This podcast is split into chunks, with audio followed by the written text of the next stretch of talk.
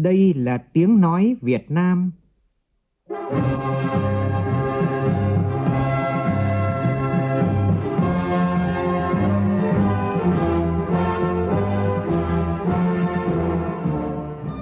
Việt Nam. Tiếng nói Việt Nam phát thanh từ Hà Nội, thủ đô nước Cộng hòa Xã hội Chủ nghĩa Việt Nam.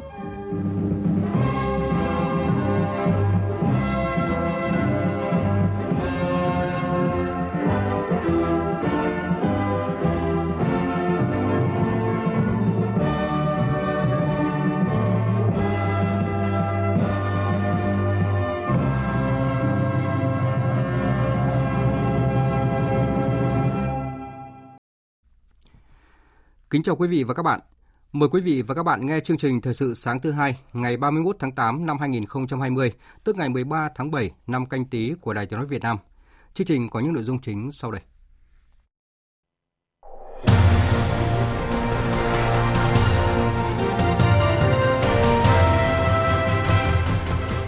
Thủ tướng Nguyễn Xuân Phúc yêu cầu các bộ ngành địa phương tiếp tục thực hiện mục tiêu kép chống dịch và đẩy mạnh phát triển kinh tế xã hội.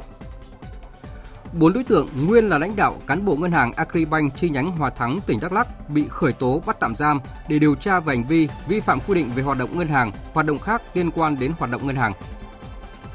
Công ty sản xuất Pate Minh Chay chính thức phải dừng hoạt động do không đảm bảo an toàn. Dù đã được đầu tư gần 14 tỷ đồng để chuyển đến nơi ở mới, nhưng gần 30 hộ dân ở bản Ngàm, xã Tam Thanh, tỉnh Thanh Hóa vẫn phải cố thủ trong những ngôi nhà nguy hiểm ngay cạnh sườn núi bị nứt. Trong phần tin quốc tế, chuyến bay thương mại đầu tiên trong lịch sử đến các tiểu vương quốc Ả Rập Thống Nhất sẽ chở phái đoàn cấp cao của Israel và Mỹ. Tượng thủ tướng đầu tiên của Canada bị người biểu tình giật đổ ngay tại trung tâm thành phố Montreal.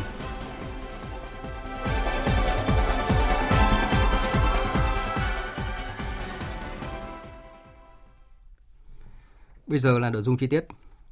Thưa quý vị và các bạn, 2 ngày nữa, đất nước ta sẽ kỷ niệm 75 năm ngày Quốc khánh mùng 2 tháng 9. Đây là dịp để mỗi người dân Việt Nam hướng về lịch sử để hiểu rõ hơn giá trị của độc lập, tự do, hạnh phúc. Với mục đích đó, hôm qua tại Bảo tàng Hồ Chí Minh ở thủ đô Hà Nội khai mạc trưng bày chuyên đề cấp quốc gia Việt Nam độc lập tự cường. Với hơn 200 tài liệu, hình ảnh tiêu biểu được trưng bày đã giới thiệu đến công chúng cả nước và bạn bè quốc tế về ý chí, hy sinh gian khổ của cả dân tộc để xây dựng nên Tổ quốc Việt Nam hôm nay. Qua sự kiện này, tin chắc rằng với mỗi người dân Việt Nam, dù ở trong nước hay xa Tổ quốc, đều xúc động, kiêu hãnh và tự hào về lịch sử hào hùng của dân tộc ta. Trở lại với dòng chảy lịch sử cách đây 75 năm, ngày 2 tháng 9 năm 1945, thay mặt chính phủ lâm thời, Chủ tịch Hồ Chí Minh đã đọc tuyên ngôn độc lập trước toàn thể quốc dân, đồng bào, khai sinh ra nước Việt Nam Dân Chủ Cộng Hòa, nay là nước Cộng Hòa Xã hội Chủ nghĩa Việt Nam. Trong bản tuyên ngôn bất hủ ấy, Chủ tịch Hồ Chí Minh không chỉ khẳng định quyền con người, quyền dân tộc độc lập mà còn chứa đựng những giá trị thời đại to lớn được coi là bản tuyên ngôn nhân quyền của các dân tộc thuộc địa trên toàn thế giới. Kỷ niệm 75 năm Cách mạng tháng 8 và Quốc khánh mùng 2 tháng 9, phóng viên Lại Hoa có bài viết về nội dung này. Mời quý vị và các bạn cùng nghe.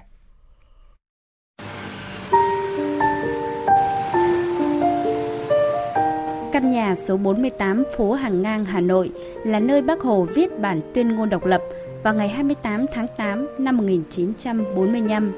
Chỉ với 1010 chữ được sắp xếp trong 49 câu, nhưng đây là một văn kiện lịch sử, văn bản pháp lý ngắn gọn, sắc bén, có cơ sở pháp lý vững chắc, không chỉ khẳng định chủ quyền quốc gia mà còn mở ra một thời kỳ mới của dân tộc. Ơi đồng bào cả nước, tất cả mọi người đều sinh ra có quyền bình đẳng, tạo hóa cho họ những quyền không ai có thể xâm phạm được. Trong những quyền ấy có quyền được sống, quyền tự do và quyền mưu cầu hạnh phúc. Trong những dòng đầu tiên, Chủ tịch Hồ Chí Minh dẫn lại bản tuyên ngôn độc lập của Hoa Kỳ và tuyên ngôn về nhân quyền và dân quyền của Pháp khẳng định tất cả mọi người đều sinh ra có quyền bình đẳng. Chủ tịch Hồ Chí Minh đã dựa vào căn cứ đó, nhưng suy rộng ra về quyền con người, gắn chặt với quyền dân tộc, quyền tự quyết của dân tộc, quyền độc lập tự do của dân tộc Việt Nam. Chính vì sự tác động biện chứng đó nên tuyên ngôn độc lập của Chủ tịch Hồ Chí Minh đã nâng căn cứ pháp lý về quyền con người thành một giá trị mang tính thời đại. Phó giáo sư tiến sĩ Bùi Đình Phong, giảng viên cao cấp Học viện Chính trị Quốc gia Hồ Chí Minh, phân tích. Hồ Chí Minh đã kết hợp hai quyền rất cơ bản, đó là quyền độc lập của dân tộc và quyền tự do của con người để trở thành một cái quyền cơ bản của dân tộc. Và cái nội dung quyền cơ bản của dân tộc đó là độc lập, chủ quyền, thống nhất và toàn vẹn lãnh thổ. Câu chuyện đó bác nói từ năm 45, nhưng mà đến 15 năm sau, tức là tháng 12 năm 1960, thì Liên Hợp Quốc mới đưa ra được một cái nghị quyết, tức là trao trả độc lập cho các dân tộc. Và một số năm sau đó nữa, đến tháng 12 năm 70, thì Liên Hợp Quốc lại tiếp tục có một nghị quyết để khẳng định là phải thực thi quyền đó. Trong phần sau của bản tuyên ngôn độc lập, Chủ tịch Hồ Chí Minh đã chứng minh quyền dân tộc bình đẳng mà mỗi người dân Việt Nam có quyền được hưởng như một sự thật hiển nhiên. Giáo sư tiến sĩ Tạ Ngọc Tấn, Phó Chủ tịch Hội đồng Lý luận Trung ương cho rằng quyền được sống trong hòa bình, đấy là người cố gắng nỗ lực đổi bằng xương máu, bằng trí tuệ của lớp các cái thế hệ cha anh. Và khi có độc lập tự do rồi thì Bác Hồ nói là khi đất nước có độc lập tự do mà nhân dân không hạnh phúc thì cái độc lập tự do ấy không để làm gì. Và để thực hiện cái điều mà Bác Hồ mong muốn, Bác Hồ đòi hỏi ấy, thì đấy là cả một cái quá trình xây dựng cố gắng của chúng ta, quá trình học hỏi, đi từ những cái bước này đến những cái bước khác, kể cả vượt qua những thách thức, những sai lầm, những khó khăn. Đấy là cả một cái quá trình phấn đấu không mệt mỏi, vĩ đại của Đảng, của dân tộc. Kết tinh của tinh thần, ý chí và khát vọng độc lập tự do, kiên trì đấu tranh cho độc lập tự do của nhân dân Việt Nam, tuyên ngôn độc lập đã khẳng định quyền thiêng liêng bất khả xâm phạm của dân tộc Việt Nam, ý chí sắt đá không gì có thể lay chuyển nổi của nhân dân Việt Nam, dân tộc Việt Nam trong cuộc đấu tranh giành và bảo vệ độc lập dân tộc. 75 năm sau ngày Bác Hồ đọc tuyên ngôn độc lập, khai sinh ra nước Việt Nam Dân Chủ Cộng Hòa, nay là Cộng Hòa Xã hội Chủ nghĩa Việt Nam, các nhà nghiên cứu khẳng định rằng tuyên ngôn độc lập của Chủ tịch Hồ Chí Minh còn có giá trị lý luận và thực tiễn, có sức sống mạnh mẽ trong thời đại ngày nay, nhất là vấn đề về quyền dân tộc, quyền con người. Giáo sư Shingo Shibata, một nhà sử học nổi tiếng của Nhật Bản, đã từng đánh giá rằng cống hiến nổi tiếng của Chủ tịch Hồ Chí Minh chính là đã phát triển quyền con người thành quyền dân tộc.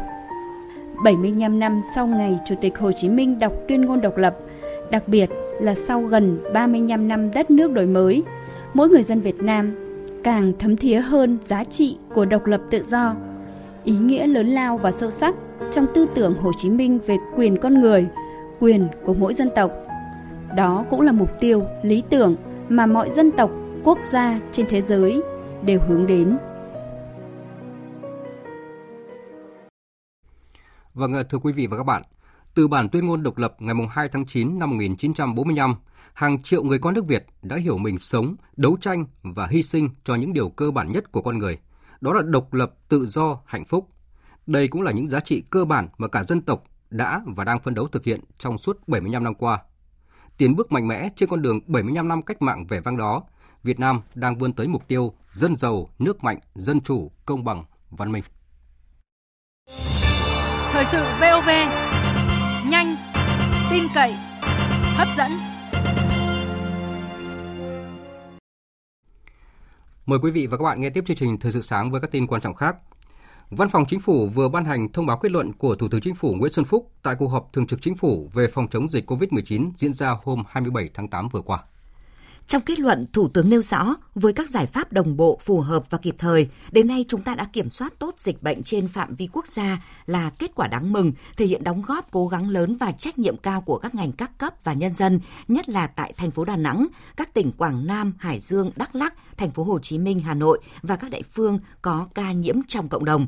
Thủ tướng biểu dương, đánh giá cao, gửi lời thăm hỏi và cảm ơn cán bộ, nhân viên y tế, chiến sĩ, nhất là những người ở tuyến đầu đã hoàn thành tốt nhiệm vụ phòng chống dịch vừa qua. Trong bối cảnh dịch bệnh còn diễn biến phức tạp, Thủ tướng yêu cầu các bộ ngành địa phương tiếp tục quán triệt sâu sắc chủ trương lớn về thực hiện mục tiêu kép, vừa sẵn sàng phòng chống dịch, không được chủ quan trong nhận thức và hành động, vừa đẩy mạnh phát triển kinh tế xã hội. Chủ tịch Ủy ban Nhân dân tỉnh, thành phố trực thuộc Trung ương thực hiện đầy đủ trách nhiệm, quyền hạn được giao, chủ động, linh hoạt, quyết định các vấn đề đặt ra trong thực hiện mục tiêu kép trên địa bàn. Bản tin của Ban Chỉ đạo Quốc gia phòng chống dịch COVID-19 cho biết là 36 giờ qua, nước ta không ghi nhận ca mắc mới COVID-19 trong cộng đồng. Số bệnh nhân COVID-19 đến nay vẫn là 1.040 trường hợp, trong đó có 690 bệnh nhân do lây nhiễm trong nước, còn lại là các ca bệnh nhập cảnh. Đến thời điểm này, nước ta cũng đã chữa khỏi cho 695 bệnh nhân COVID-19. Số ca tử vong là 32 trường hợp. Hơn 300 bệnh nhân khác đang điều trị tại các cơ sở y tế. Còn trên thế giới, tổng số ca nhiễm COVID-19 đã vượt qua con số 25 triệu người. Đáng chú ý là đã có sự dịch chuyển của tâm dịch. Trong đó, Ấn Độ trở thành nước nhận được sự chú ý nhiều nhất, vượt qua cả Mỹ và khu vực Mỹ Latin xét về mức độ tác động của đại dịch. Theo thống kê, số ca nhiễm mới ở Ấn Độ trong ngày hôm qua đã lên tới 79.000 người, vượt qua mức kỷ lục mà Mỹ ghi nhận vào giữa tháng 7 vừa qua. Sự gia tăng đột biến số ca nhiễm mới ở Ấn Độ đã nâng tổng số ca nhiễm trên toàn cầu lên hơn 25 triệu người. Theo Tổ chức Y tế Thế giới, số ca nhiễm COVID-19 trên toàn cầu giờ cao gấp 5 lần tổng số ca nhiễm bệnh cúm nặng mỗi năm. Ngoài ra, với hơn 840.000 người tử vong vì COVID-19 đã vượt xa con số tử vong do bệnh cúm hàng năm là từ 290.000 đến 650.000 người. Trong bối cảnh thời tiết không thuận lợi, nhưng ngành nông nghiệp vẫn đặt mục tiêu sản xuất vụ đông năm nay đạt từ 430.000 đến 450.000 ha, tăng từ 10 đến 20% so với vụ mùa trước. Để đạt mục tiêu này, sáng nay tại Hà Nội, Bộ Nông nghiệp và Phát triển Nông thôn tổ chức hội nghị sản xuất vụ đông các tỉnh phía Bắc. Phóng viên Minh Long thông tin. Vụ đông là vụ sản xuất hàng hóa chính trong năm với sản phẩm đa dạng, có thị trường tiêu thụ và mang lại giá trị kinh tế, thu nhập cao cho nông dân. 5 năm trở lại đây, diện tích sản xuất vụ đông ở các tỉnh phía Bắc ổn định ở mức hơn 380.000 ha. Mặc dù diện tích không tăng, nhưng giá trị gia tăng đáng kể.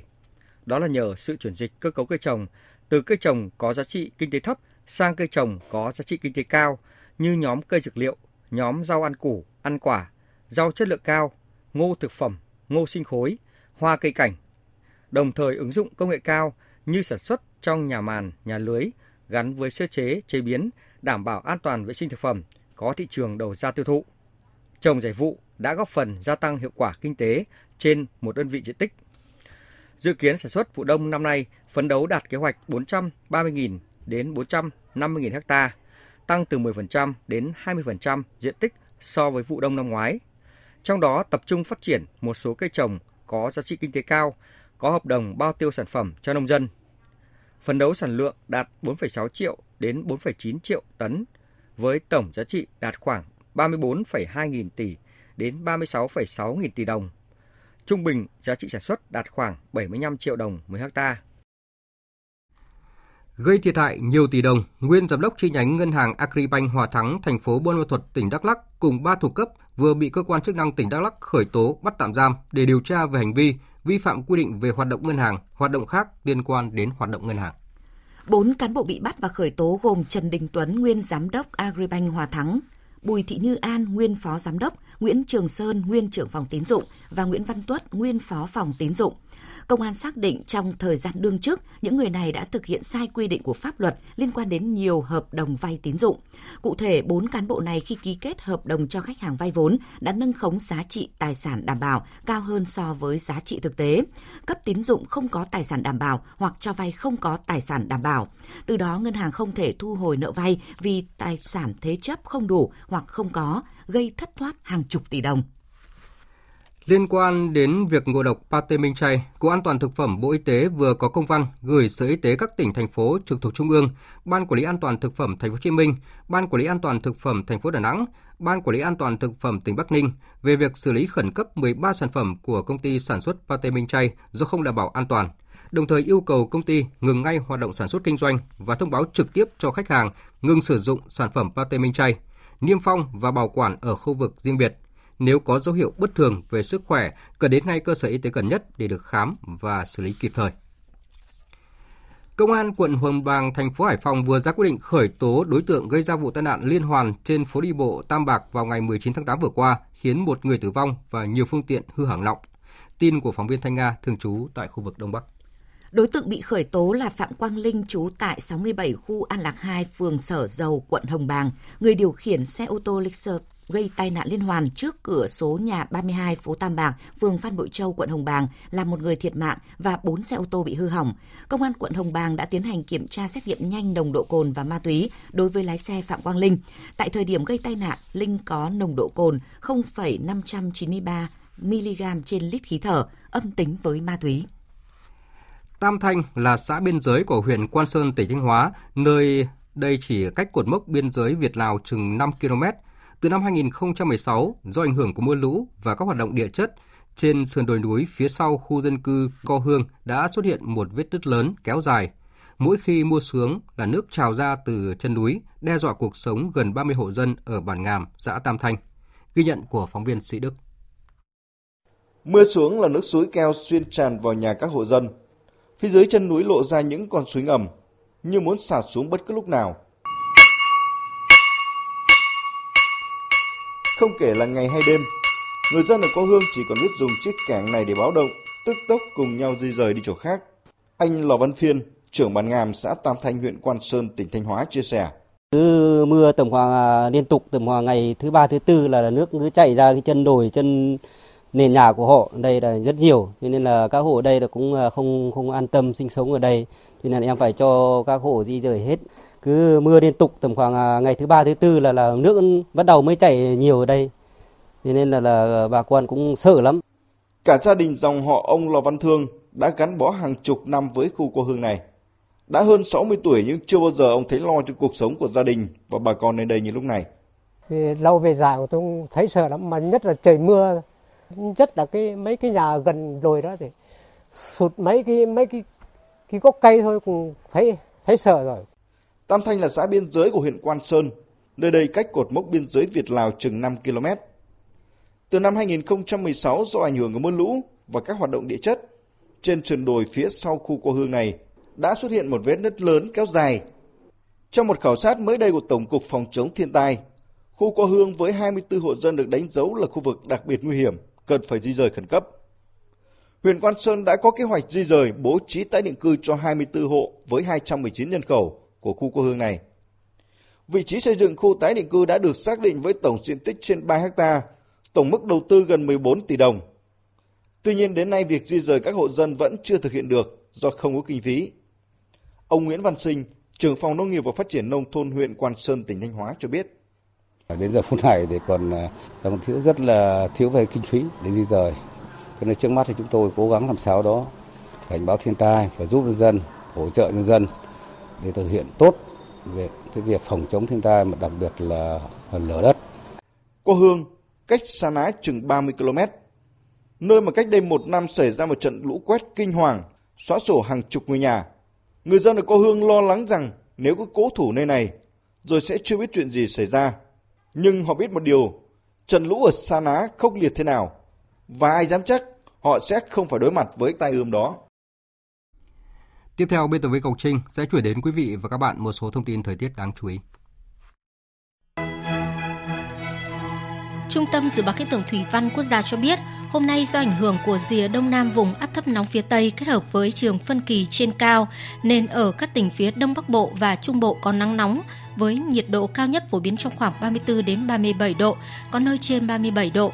Từ ngày mai, nắng nóng mở rộng ra các tỉnh phía Tây Bắc Bộ và có khả năng kéo dài đến ngày 5 tháng 9.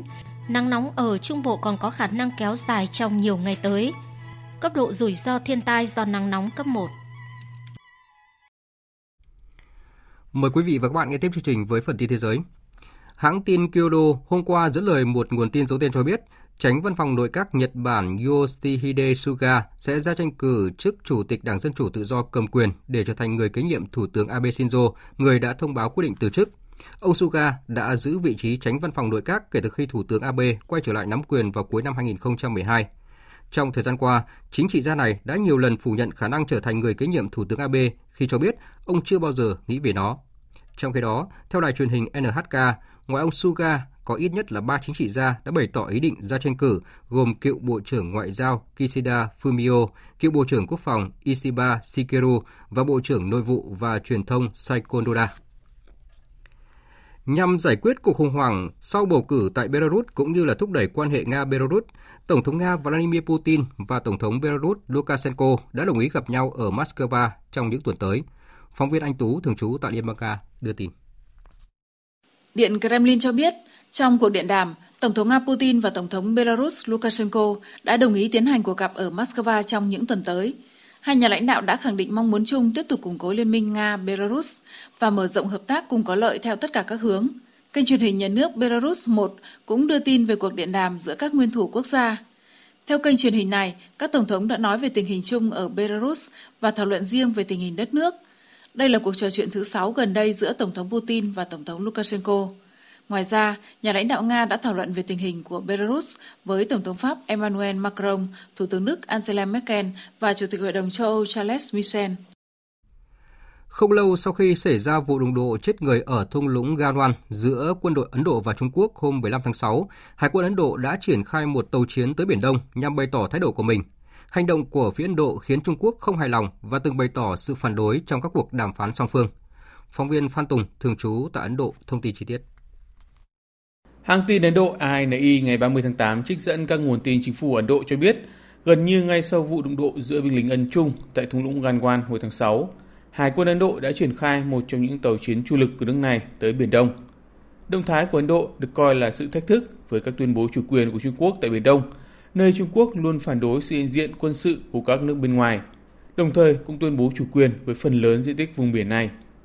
Đây được coi là cách Ấn Độ tỏ thái độ với các hành động bành trướng của Trung Quốc tại Đông Ladakh. Trung Quốc sau đó đã bày tỏ sự phản đối trong các cuộc đối thoại ở cấp ngoại giao với phía Ấn Độ. Trong một diễn biến khác, chính phủ Ấn Độ cũng cho biết trong tháng 9 tới sẽ mở thầu quốc tế cho kế hoạch đóng mới 6 tàu ngầm trị giá 7,6 tỷ đô la trang bị cho lực lượng hải quân. 6 tàu ngầm mới sẽ giúp Ấn Độ thu hẹp khoảng cách về năng lực tác chiến ngầm so với Hải quân Trung Quốc. Các tàu ngầm này sẽ được đóng tại Ấn Độ theo mô hình đối tác chuyển giao công nghệ với các doanh nghiệp nước ngoài. Hiện Ấn Độ đang cân nhắc lựa chọn một trong 3 nhà thầu nước ngoài gồm Thyssen Group Marine System của Đức, Navantia của Tây Ban Nha và Navan Group của Pháp sẽ liên danh với các doanh nghiệp trong nước thực hiện dự án này. Thỏa thuận bình thường hóa quan hệ giữa các tiểu vương quốc Ả Rập Thống Nhất và Israel là một bước đi lớn hướng đến hòa bình khu vực. Đây là phát biểu của cố vấn cấp cao của Tổng thống Mỹ Donald Trump, ông Jared Kushner đưa ra hôm qua. Trước đó, Israel và các tiểu vương quốc Ả Rập Thống Nhất thông báo đã đạt được một thỏa thuận hòa bình lịch sử với sự trung gian hòa giải của Tổng thống Mỹ. Thỏa thuận sẽ tái định hình trật tự Trung Đông từ vấn đề Palestine cho đến mối quan hệ với Iran. Theo kế hoạch, hôm nay, Cố vấn An ninh Quốc gia Mỹ cùng các quan chức của Mỹ sẽ cùng một đoàn đại biểu Israel đi trên chuyến bay thương mại đầu tiên của hãng hàng không Israel tới các tiểu vương quốc Ả Rập Thống Nhất. Phóng viên Ngọc Thạch, thường trú tại Ai Cập, theo dõi khu vực Trung Đông, đưa tin. Ông Netanyahu đưa ra thông tin này trong cuộc họp báo sau cuộc gặp với phái đoàn Mỹ, bao gồm cả cố vấn cấp cao của Tổng thống Mỹ Jared Kushner và cố vấn an ninh quốc gia Robert O'Brien tại Israel ngày 30 tháng 8. Thủ tướng Benjamin Netanyahu cũng cho biết hai bên sẽ chứng kiến một cuộc trao đổi thương mại và du lịch rộng rãi, đồng thời kêu gọi các nước Ả Rập khác xây dựng quan hệ với Israel vì một tương lai tốt đẹp hơn cho khu vực. Thủ tướng Israel cũng đã có một số cuộc đàm phán trực tiếp và không công khai với các nhà lãnh đạo Ả Rập và Hồi giáo để bình thường hóa quan hệ với nhà nước Israel. Đây là một trong những bước đi đầu tiên sau khi Israel và các tiểu vương quốc Ả Rập Thống Nhất đạt được thỏa thuận hòa bình do Mỹ bảo trợ. Các bên hy vọng thỏa thuận này sẽ hỗ trợ ba quốc gia, các tiểu vương quốc Ả Rập Thống Nhất, Israel và Mỹ hợp tác chặt chẽ hơn trong lĩnh vực an ninh và đối mặt với các mối đe dọa chung. Tượng thủ tướng đầu tiên của Canada John McDonald đã bị người biểu tình giật đổ ở trung tâm thành phố Montreal. Vụ việc xảy ra sau khi nhiều người biểu tình quá khích leo lên tượng đài và giật đổ tượng, làm cho phần đầu của tượng bị rơi xuống. Các cuộc biểu tình phản đối cảnh sát lan rộng tại Mỹ và Canada sau một loạt sự cố bạo lực liên quan đến cảnh sát. Việc kéo đổ tượng Thủ tướng Canada đã vấp phải sự chỉ trích mạnh mẽ từ các nhà lãnh đạo chính trị. Thủ hiến vùng Quebec François Legault cho rằng dù với bất kỳ cứ lý do nào, phá hủy tượng đài theo cách này không thể chấp nhận được. Chúng ta có thể chống lại sự phân biệt chủng tộc, nhưng phá hủy một phần của lịch sử không phải là giải pháp. Lãnh đạo đảng đối lập chính tại Canada Erin O'Toole cũng nhấn mạnh, chúng ta không thể xây dựng một tương lai tốt hơn bằng cách bôi nhọ quá khứ của mình. Vừa rồi là phần tin thời sự quốc tế. Tiếp tục chương trình thời sự sáng nay là một số tin thể thao.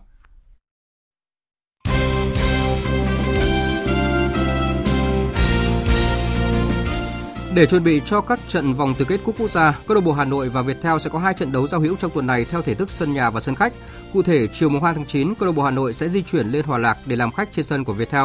Sau đó 3 ngày, hai đội sẽ có cuộc đọ sức trên sân Hàng Đẫy. Do hai đội đều là đại diện ở giải vô địch quốc gia nên cả hai đội sẽ được sử dụng ngoại binh trong cuộc đối đầu chính thức ở vòng tứ kết.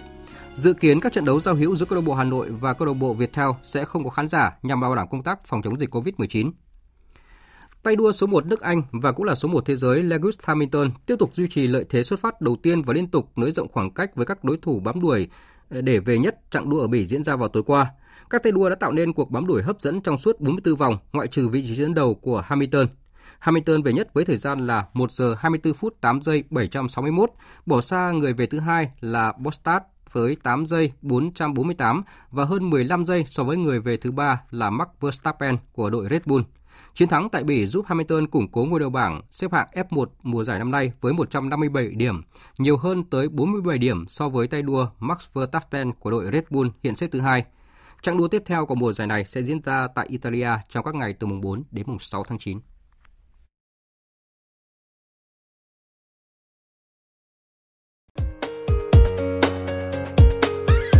Dự báo thời tiết. Phía Tây Bắc Bộ và khu vực Hà Nội có mây, có mưa rào và dông vài nơi. Riêng Điện Biên, Lai Châu có mưa rào rải rác và có nơi có dông, gió nhẹ. Trong cơn dông có khả năng xảy ra lốc sét và gió giật mạnh. Nhiệt độ từ 24 đến 34 độ, có nơi trên 35 độ. Các tỉnh Thanh Hóa đến Thừa Thiên Huế có mây, ngày nắng nóng, chiều tối và đêm có mưa rào và dông vài nơi, gió nhẹ. Trong cơn dông có khả năng xảy ra lốc sét và gió giật mạnh. Nhiệt độ từ 25 đến 36 độ. Các tỉnh ven biển từ Đà Nẵng đến Bình Thuận có mây, ngày nắng, phía Bắc có nắng nóng, chiều tối và tối có mưa rào và dông rải rác, cục bộ có mưa vừa mưa to, đêm có mưa rào và dông vài nơi, gió Tây Nam cấp 2, cấp 3, trong cơn dông có khả năng xảy ra lốc sét và gió giật mạnh, nhiệt độ từ 25 đến 36 độ, có nơi trên 36 độ. Tây Nguyên có mây, ngày nắng, chiều tối và tối có mưa rào và dông rải rác. Đêm có mưa rào và dông vài nơi, gió Tây Nam cấp 2, cấp 3. Trong cơn dông có khả năng xảy ra lốc sét và gió giật mạnh. Nhiệt độ từ 21 đến 32 độ, có nơi trên 32 độ. Nam Bộ có mây, ngày nắng, chiều tối và tối có mưa rào và dông rải rác. Đêm có mưa rào và dông vài nơi, gió Tây Nam cấp 2, cấp 3. Trong cơn dông có khả năng xảy ra lốc sét và gió giật mạnh. Nhiệt độ từ 24 đến 34 độ, có nơi trên 34 độ. Dự báo thời tiết biển, Vịnh Bắc Bộ có mưa rào và dông vài nơi, tầm nhìn xa trên 10 km, gió nhẹ. Vùng biển từ Quảng Trị đến Quảng Ngãi, vùng biển từ Bình Định đến Ninh Thuận, vùng biển từ Bình Thuận đến Cà Mau, từ Cà Mau đến Kiên Giang. Có mưa rào và dông rải rác, trong cơn dông có khả năng xảy ra lốc xoáy và gió giật mạnh. Tầm nhìn xa trên 10 km, giảm xuống 4 đến 10 km trong mưa, gió Tây Nam cấp 4. Khu vực Bắc Biển Đông, khu vực quần đảo Hoàng Sa thuộc thành phố Đà Nẵng, khu vực quần đảo Trường Sa thuộc tỉnh Khánh Hòa và Vịnh Thái Lan. Có mưa rào và dông rải rác ở phía đông, trong cơn dông có khả năng xảy ra lốc xoáy và gió giật mạnh. Tầm nhìn xa trên 10 km, giảm xuống 4 đến 10 km trong mưa, gió Tây đến Tây Nam cấp 4.